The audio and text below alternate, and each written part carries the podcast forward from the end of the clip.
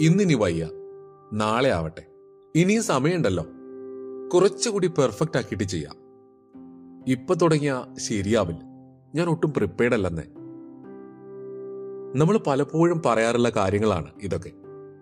ഇന്ന് ചെയ്യേണ്ട കാര്യങ്ങൾ പിന്നത്തേക്ക് മാറ്റിവെക്കുന്ന ശീലം അത് നമ്മളിൽ പലർക്കുമുള്ള പ്രശ്നമാണ്. ആ മാറ്റിവെപ്പ് പലപ്പോഴും നീണ്ടു നീണ്ടങ്ങ് പോവാറുണ്ട്. ശരിക്കും ഈ പിന്നത്തേക്കുള്ള മാറ്റിവെക്കൽ പരിപാടി അത്ര നല്ല ശീലമല്ല. ഇത് കാരണം പല അവസരങ്ങളും നമുക്ക് നഷ്ടപ്പെട്ടു പോകും. ആത്മവിശ്വാസക്കുറവ് കൊണ്ടോ പേടി കൊണ്ടോ ഒക്കെ ആവും നമുക്ക് കാര്യങ്ങൾ മാറ്റിവെക്കേണ്ടി വരിക. എല്ലാം പെർഫെക്റ്റ് ആക്കിയിട്ട് എല്ലാ കുറവുകളും ഫിക്സ് ചെയ്തിട്ട് നമുക്ക് ഒരു കാര്യവും തുടങ്ങാനായിട്ട് പറ്റില്ല കേട്ടോ.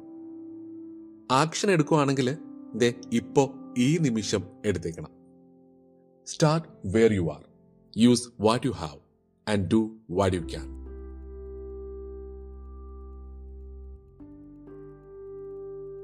hi hello നമസ്കാരം. എല്ലാവർക്കും വോയിസ് ബോക്സ് മലയാളം പോഡ്കാസ്റ്റിന്റെ മറ്റൊരു എപ്പിസോഡിലേക്ക് സ്വാഗതം. സുധിനാണ് സംസാരിക്കുന്നത്. കഴിഞ്ഞ എപ്പിസോഡ് എമോഷൻസിനെ പറ്റിയായിരുന്നു അല്ലേ? അതേപറ്റി വളരെ കുറച്ച് കാര്യങ്ങളൊക്കെയാണ് അന്ന് നമ്മൾ പറഞ്ഞത്.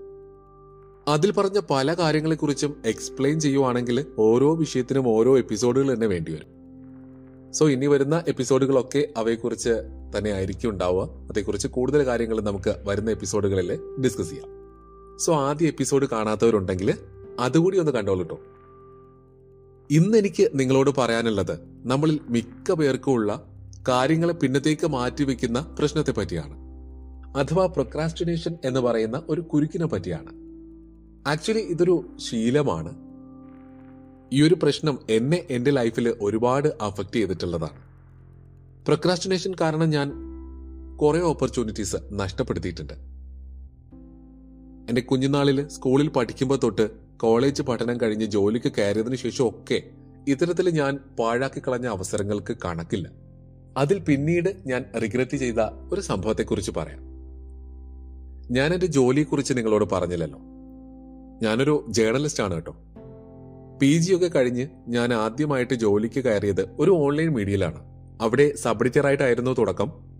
ഏകദേശം ഒന്നര വർഷത്തോളം ഞാൻ അവിടെ ജോലി ചെയ്തു. സ്വാഭാവികമായി കുറച്ചു കഴിഞ്ഞപ്പോൾ ബെറ്റർ ഓപ്ഷനെ കുറിച്ചൊക്കെ ചിന്തിച്ചു തുടങ്ങി.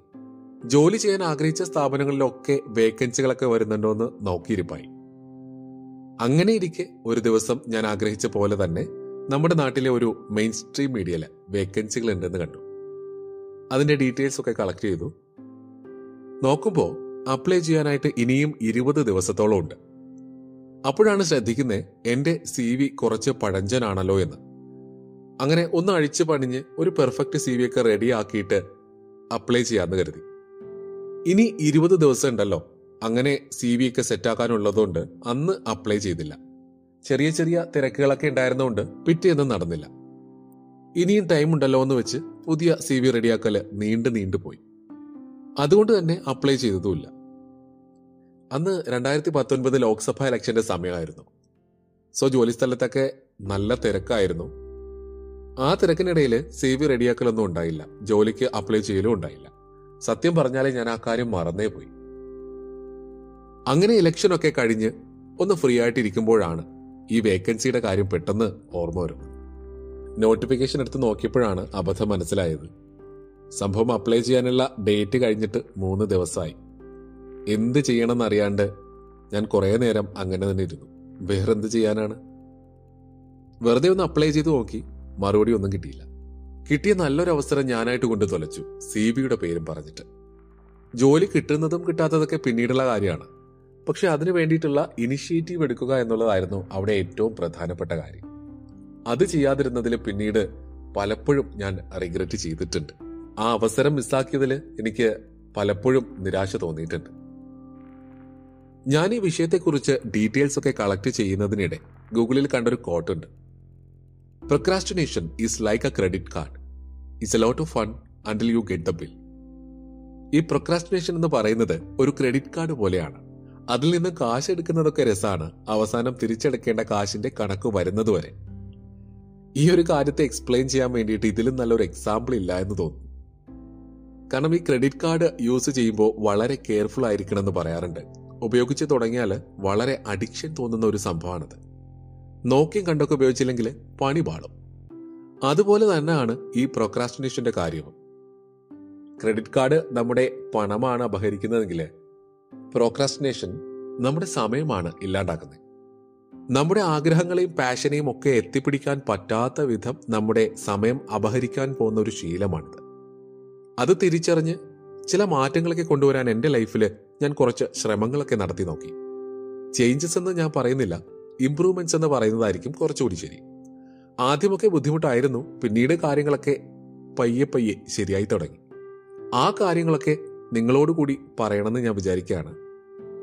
ഞാൻ ഇത്രയും പറഞ്ഞതിൽ നിന്ന് നിങ്ങൾക്ക് ജെനുവനായിട്ട് ഒരു ഡൗട്ട് ഉണ്ടാവാൻ ചാൻസ് ഉണ്ട്. ഈ പറയുന്ന കാര്യം തന്നെയല്ലേ മടി അല്ലെങ്കിൽ ലേസിനെസ് എന്ന്. അല്ല കേട്ടോ രണ്ടും തമ്മിൽ കുറച്ച് വ്യത്യാസമുണ്ട്.